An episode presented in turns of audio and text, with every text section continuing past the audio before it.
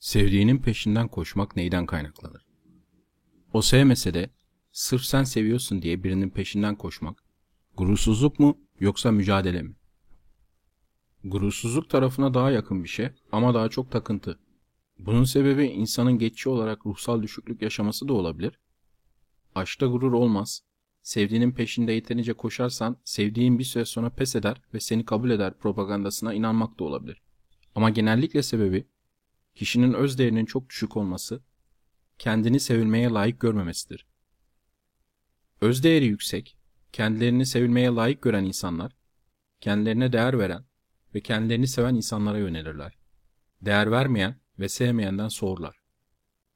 Öz değeri düşük, kendilerini sevilmeye layık görmeyen insanlar, kendilerine değer vermeyen ve kendilerini sevmeyen insanların peşinde koşarak bu değeri ve sevgiyi onlardan dilenerek alabileceklerine inanırlar. Tam tersi, kendilerine değer veren ve seven insanlara da değer vermezler. Sanki ben değersizim ve sen beni kendiliğinden seviyorsan demek ki sen de değersizsin gibi bir zihin yapısına sahiplerdir. Peki, karşılıksız aşk duygusunu kendi içimizde nasıl bitirebiliriz? Diğer şeylerle başa çıkabilsem de bu duyguyu bir türlü yenemiyorum ve işlerime odaklanmama bazen engel oluyor. Birinci adım, bunu aşk diye ulvi bir şeymiş gibi düşünmeyi bırakıp, bunun geçici bir hastalık, düşkünlük olduğunun farkına varmak. Maalesef senin durumundaki birçok kişi, popüler kültürün propagandası ile durumunu kurtulması gereken bir şey olarak görse bile, derviş çilesi gibi ulvi bir şeymiş gibi anıyor. İkinci adım, bu kişiyle asla birlikte olamayacağını kendi kendine yaratıp sarıldığın ya da bu kişinin sana attığı kırıntıların hiçbir zaman istediğin romantik birlikteliğe dönüşmeyeceğini, bunların seni sefil bir durumda tuttuğunu kabul edeceksin. Şimdi tabii ki peşinden koşup koşup da istediğini elde eden ya da en azından dışarıdan istediğini elde etmiş gibi görünen birçok insan var. Ama bunun olma olasılığı çok düşük. Oldu mu da devam etme ya da en azından tatminkar bir şekilde devam etme olasılığı daha düşük. Her bir Abi kaynım işte bir sene peşinden koştu. Yenge çok hayır dedi ama şimdi çok mutlular hikayesine karşın. Kimsenin anlatmadığı 99 tane bir sene peşinden koştu, süründüğüyle kaldı hikayesi var.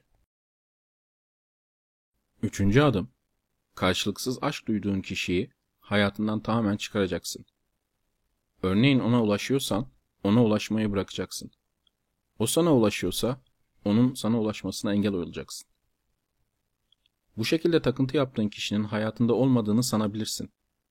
Ama bu kişiyi sanaldan ya da uzaktan görüyorsan o kişi maalesef hayatında. Bu nedenle sanal tüm bağlantını kesmen gerekiyor. Bu kişi yeryüzünden silinmiş gibi davranmalısın.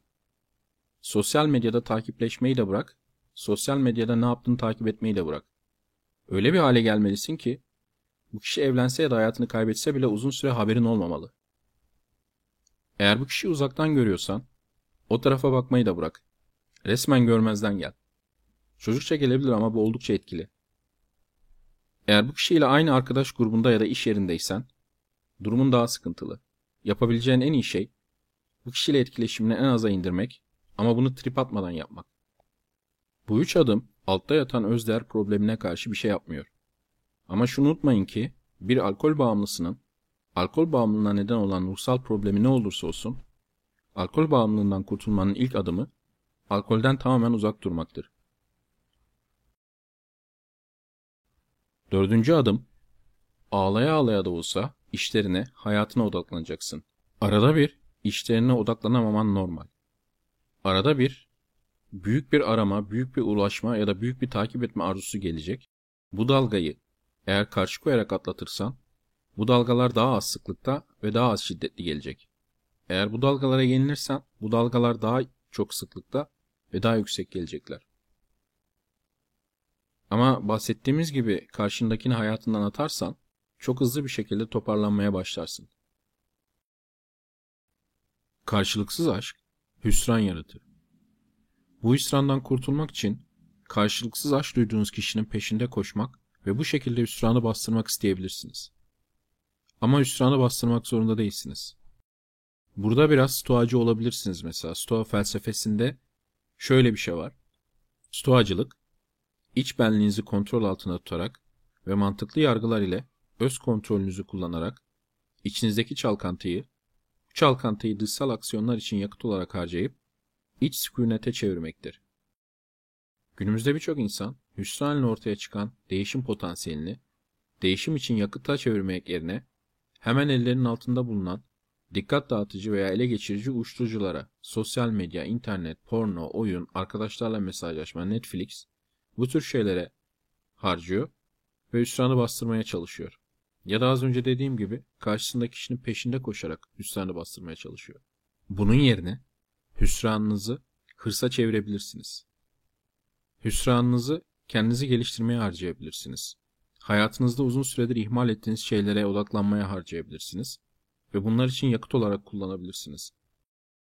Daha önce iletişim kes kuralında bahsetmiştim. İletişimin kes kuralı kitabında bahsetmiştim daha doğrusu.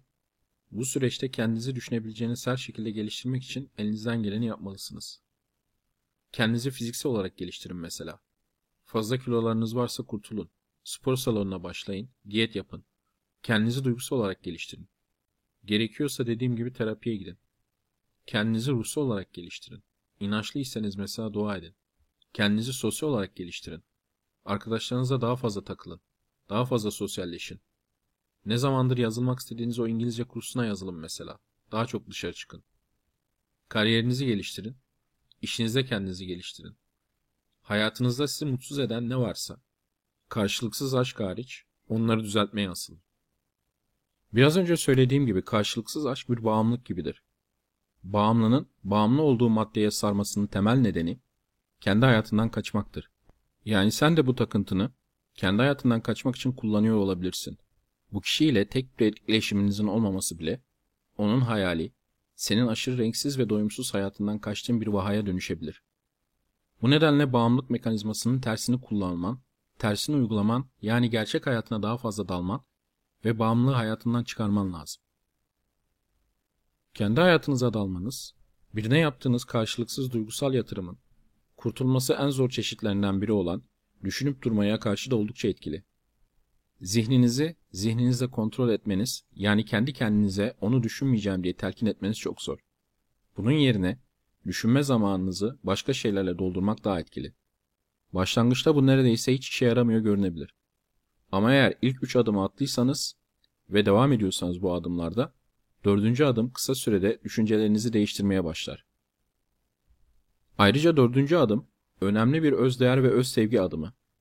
Zira siz kendi hayatınıza her odaklandığınızda ya da odaklanamasanız bile odaklanmak için uğraş gösterdiğinizde kendinize değer verdiğiniz ve sevdiğiniz biri gibi davranıyorsunuz. Kendi yapmanız gerekenleri, ihtiyaçlarınızı ve isteklerinizi kenara atıp başkasını düşünmek yerine kendinize sevdiğiniz biriymişsiniz gibi bakıyorsunuz. Bu şekilde öz sevgi ve değeriniz arttıkça takıntının hızlıca azaldığını göreceksiniz. Yani kendine sürekli telkinle evrene ben değerliyim, ben sevilebilirim sinyalleri göndermeler, çiçekler, böcekler, çakralar, uçan kaplumbağalar yerine somut bir şekilde kendinize sevdiğiniz ve değer verdiğiniz biri gibi davranırsanız değişiminiz daha hızlı ve kolay olur. Beşinci adım ise hayatınızda karşı cinsle karşılaşma sıklığınızı artırmaktır. Daha fazla sosyalleşmek ve insanlarla tanışmak için daha proaktif olmak bunun en önemli adımı. Bu takıntınız nedeniyle ilk başta bunların hiçbiri istediğiniz gibi olmayabilir.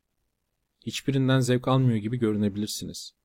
Zira bağımlılık, bağımlılık kaynağı hariç hayatın başka zevklerini zevksiz hale getirir. Çoğu insan öz değerini ve öz sevgisini bir insana bağladığında sanki bunları sadece ondan alabilecekmiş ve başka hiçbir şeyden alamayacakmış gibi hisseder. Bu hisse karşı koyup çok zevk almasanız da kendinizi başka şeylere odaklarsanız daha önce belirttiğimiz adımlarla beraber kısa sürede daha iyi hissetmeye başlarsınız. Altıncı adımda ise eğer bunu kendi kendinize halledemiyorsanız terapi almaya çalışın. İşin kaynağına inin. Çoğu insanın terapiye ihtiyacı olmasa da bazı insanların içsel problemleri kendi başlarına aşamayacakları kadar zor olabiliyor. Yedinci adım ise bunları yaptıktan sonra her şeyi zamana bırakmak. Uzun süreli, karşılıksız duygusal yatırımı bıraktığınız an duygusal yatırımınız azalmaya başlar. Yani bir kişiyi takıntı halinde tutmak için sürekli yatırım yapmanız lazım. Bu yatırımı bıraktıktan sonra ise hızlı bir şekilde iyileşemezsiniz ama iyileşirsiniz. Ne kadar çok yatırım yaptıysanız o kadar çok zaman alabilir ama merak etmeyin. Bu iki sene karşılıksız aşk yaşadıysanız iyileşmeniz iki sene alacak demek değil. Daha uzun sürecek ama hızlıca yatırımı kesmeniz aylar içinde iyileşmenizi sağlayacak.